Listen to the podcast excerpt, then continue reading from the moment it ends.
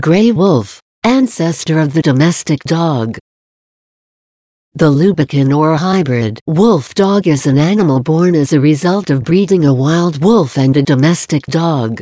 Those who have had contact with them say that they are sure and trust fewer humans than a domestic dog, but with proper training and care can become good pets.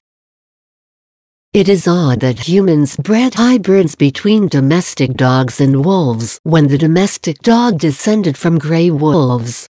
At least, this is the most accepted theory about the origin of the man's best friend. The scientific name of the domestic dog is Canis lupus familiaris, while the gray wolf is Canis lupus.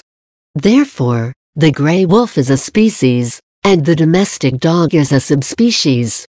We do not know exactly when it happened or how, but at some point in history several gray wolves were domesticated by man and after many generations the descendants of those wolves acquired physical characteristics, habits and unique behaviors that differ from their wild relatives.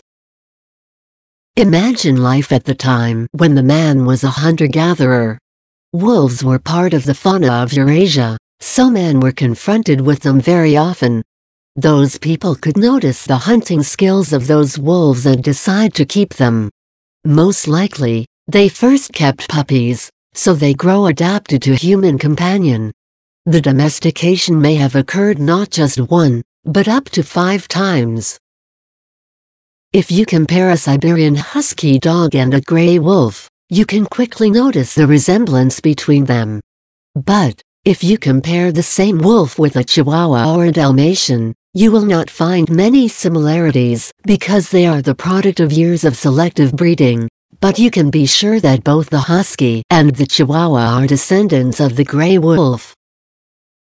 Although in the early years of domestication the dog could be an animal appreciated for its usefulness while hunting, it became a creature capable of interpreting human gestures and eventually one of the animals most beloved in the world.